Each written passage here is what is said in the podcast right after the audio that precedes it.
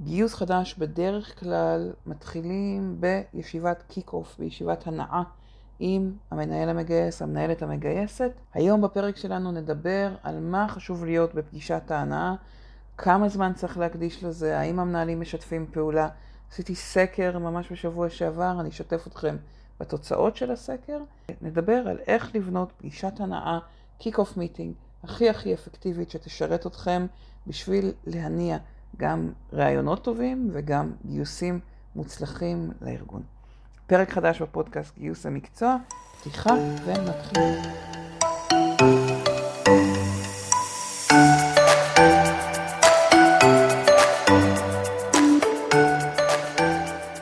והשבוע אני רוצה לדבר על איך מתכוננים לראיון ואיך מתכוננים בכלל לתהליך של גיוס, איך מתחיל תהליך של גיוס. ועבודת ההכנה לפני ראיון מתחילה כבר בשלב של הגדרת התפקיד, אה, כמו שקוראים לזה בדרך כלל ה-kick-off meeting עם המנהל, מנהלת המגייסים. ובעצם ב-kick-off meeting, נקרא לזה שיחת ההנאה הזאת, אה, בעצם יש לנו שתי מטרות עיקריות. אחת, להגדיר את התפקיד אה, ואת הפרופיל, את מי אנחנו מחפשים לצורך השיווק, לצורך הפרסום של המשרה. והמטרה השנייה היא להגדיר את התפקיד כדי להצליח לעשות את המיון והסינון של המועמדים שאנחנו מקבלים, כדי לבנות את השאלות לראיון, כדי לבנות שאלון מקדים שאולי ניתן uh, לאנשים uh, לענות עליו, שאלון דיגיטלי, יש היום כלים גם של בוט, של שאלון בווידאו, uh, כלים טכנולוגיים חדשים שנכנסו לשוק. אבל בעצם כדי לבנות את כל הפלטפורמות האלה השונות, המקום שבו אנחנו מתחילים לאסוף את המידע הוא אותה פגישת הנאה, אותה kick-off meeting עם המנהל או המנהלת המגייסים. עשיתי סקר אה, בסוף שבוע שעבר ושאלתי קצת שאלות אה, על הנושא הזה של פגישת ההנאה וענו לי משהו כמו 66 אנשים קצת יותר מחצי מהם מנהלות מנהלים, עוד משהו כמו רבע מאלה שענו הם רכזות, רכזי משאבי אנוש וגיוס, ו... והשאר סמנכ"לי משאבי אנוש ועוד כל מיני תפקידים אה, סמי עצמאיים וכאלה, אבל ככה חלק העיקרי מנהלות מנהלי גיוס או רכזות רכזי גיוס. ושאלתי כמה זמן בממוצע אתם מקדישים כדי לשבת עם המנהלים המגייסים שליש אמרו שהם מקדישים איפשהו בין רבע שעה לחצי שעה, עוד שליש אמרו שהם מקדישים בין חצי שעה לשעה, אה, ועוד משהו כמו 15 אחוז אמרו שמקדישים מקסימום 15 דקות, מקסימום רבע שעה. והשאר חלק מקדישים יותר משעה, אה, חלק לא יושבים בכלל עם המנהלים. שאלתי אם רוב המנהלים משתפים פעולה בקלות עם פגישת הנאה כזאת, ו-50% אמרו שכן, האמת שהם שמחים לשבת, לדבר על התפקיד החדש שנפתח לגיוס, שמחים להשקיע את הזמן. בערך 37% אמרו שהם משתפים פעולה, אבל תמיד קצרים בזמן.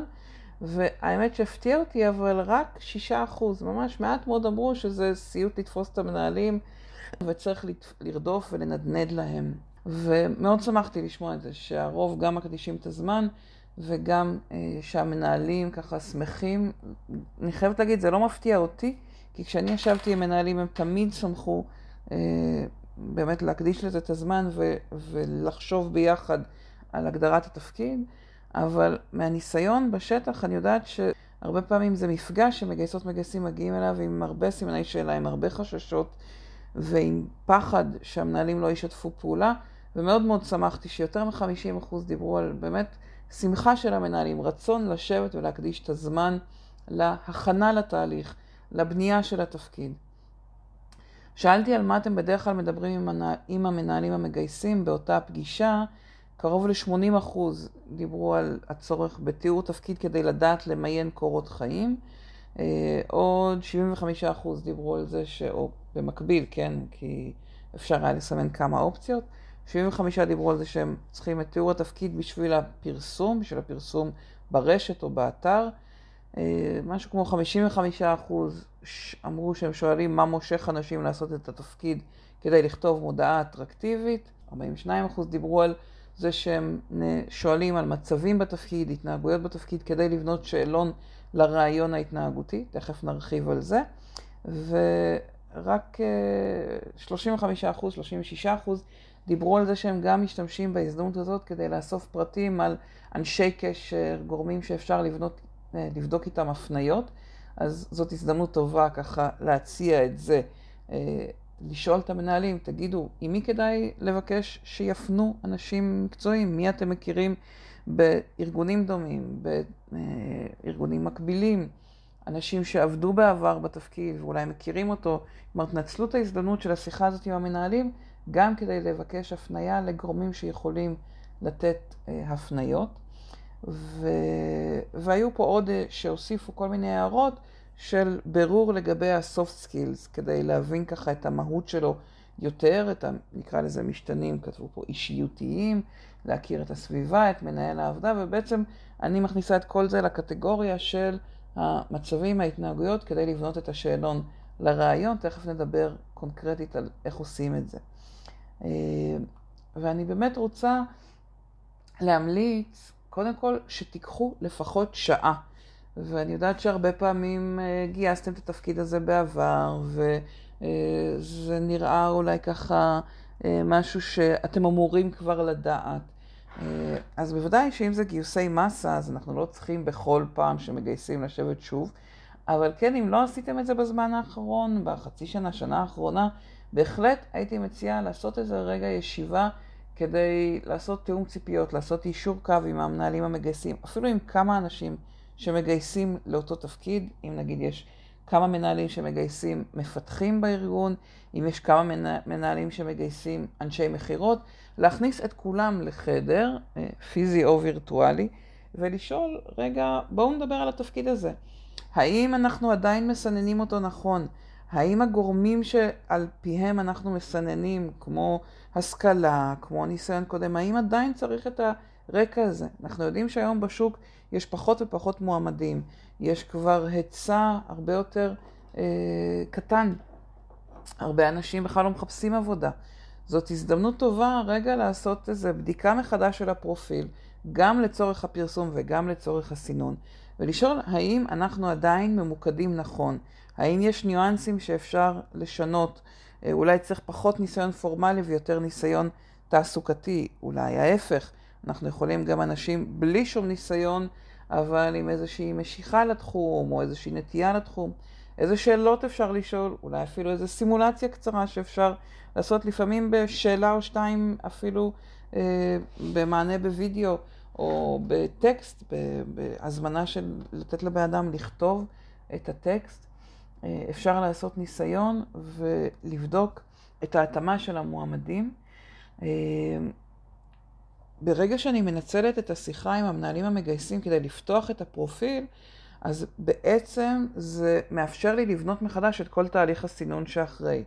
לשבת ולשאול, אוקיי, האם יש איזה שהן שאלות שהיינו יכולים לתת למועמדים לענות עליהן בסינון מקדים? שאלות שיכול להיות קשורות לנושא של מוטיבציה, יכול להיות שאלות שקשורות לידע, יכול להיות שאלות שקשורות להתנסויות בעבר, האם היו לך או לא היו לך, לך, ההתנסויות האלה בעבר.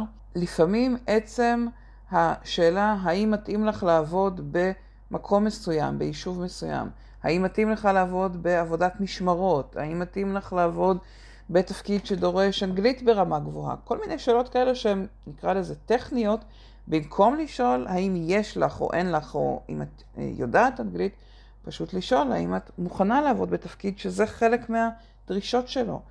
אה, ואם התשובה היא לא, אז זה כבר לא יהיה רלוונטי, אז אני יכולה עוד מראש, עוד לפני השיחה המקדימה הראשונה בטלפון, כבר לשחרר את האנשים שזה פחות מתאים להם.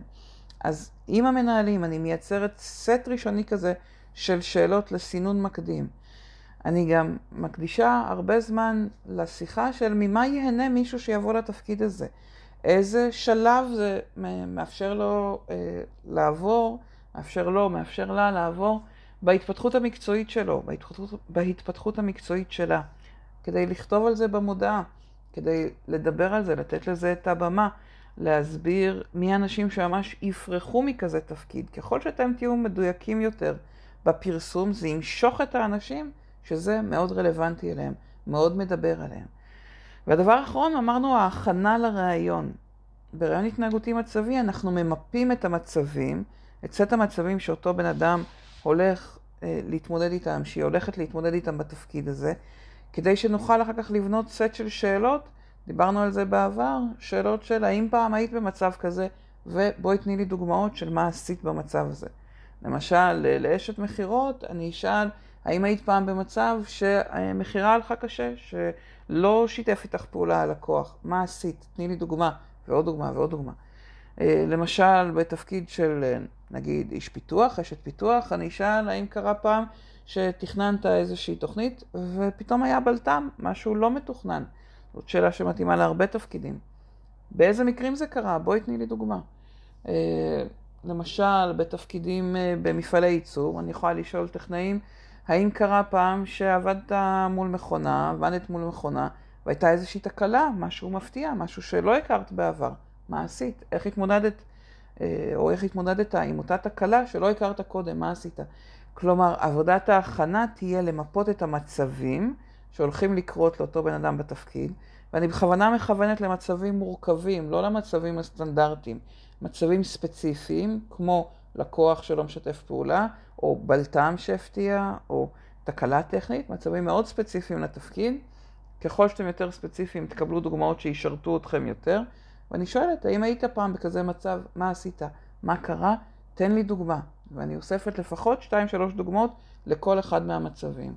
עבודת ההכנה שלי עם המנהלים תהיה לשבת ולמפות את אותם מצבים, כדי שהשיחה שלי תוכל להתמקד במצבים, גם במצבים מקצועיים, וגם, כמו שכתבו אנשים שענו על הסקר, גם במצבים הבין-אישיים, במצבים שקשורים יותר לסביבה של הארגון. אה, נגיד אם אתם ארגון שאנשים בדרך כלל יושבים יחד אה, בארוחת צהריים, או ארגון שאנשים אה, הרבה פעמים עובדים ביחד בצוותים, ויש הרבה, אולי אפילו מתחים, זה גם בסדר, לשאול האם היית פעם בצוות שעבדו מאוד אינטנסיבי ביחד, והיה איזה מתח, נגיד לקראת הגשה של איזשהו פרויקט או עמידה בדדליין. מה עשית? מה קרה? עם מי היה המתח? מה היה שם? אתם יכולים לשאול על מצבים ספציפיים, גם מקצועיים, גם בין אישיים, גם מולכם כמנהלים.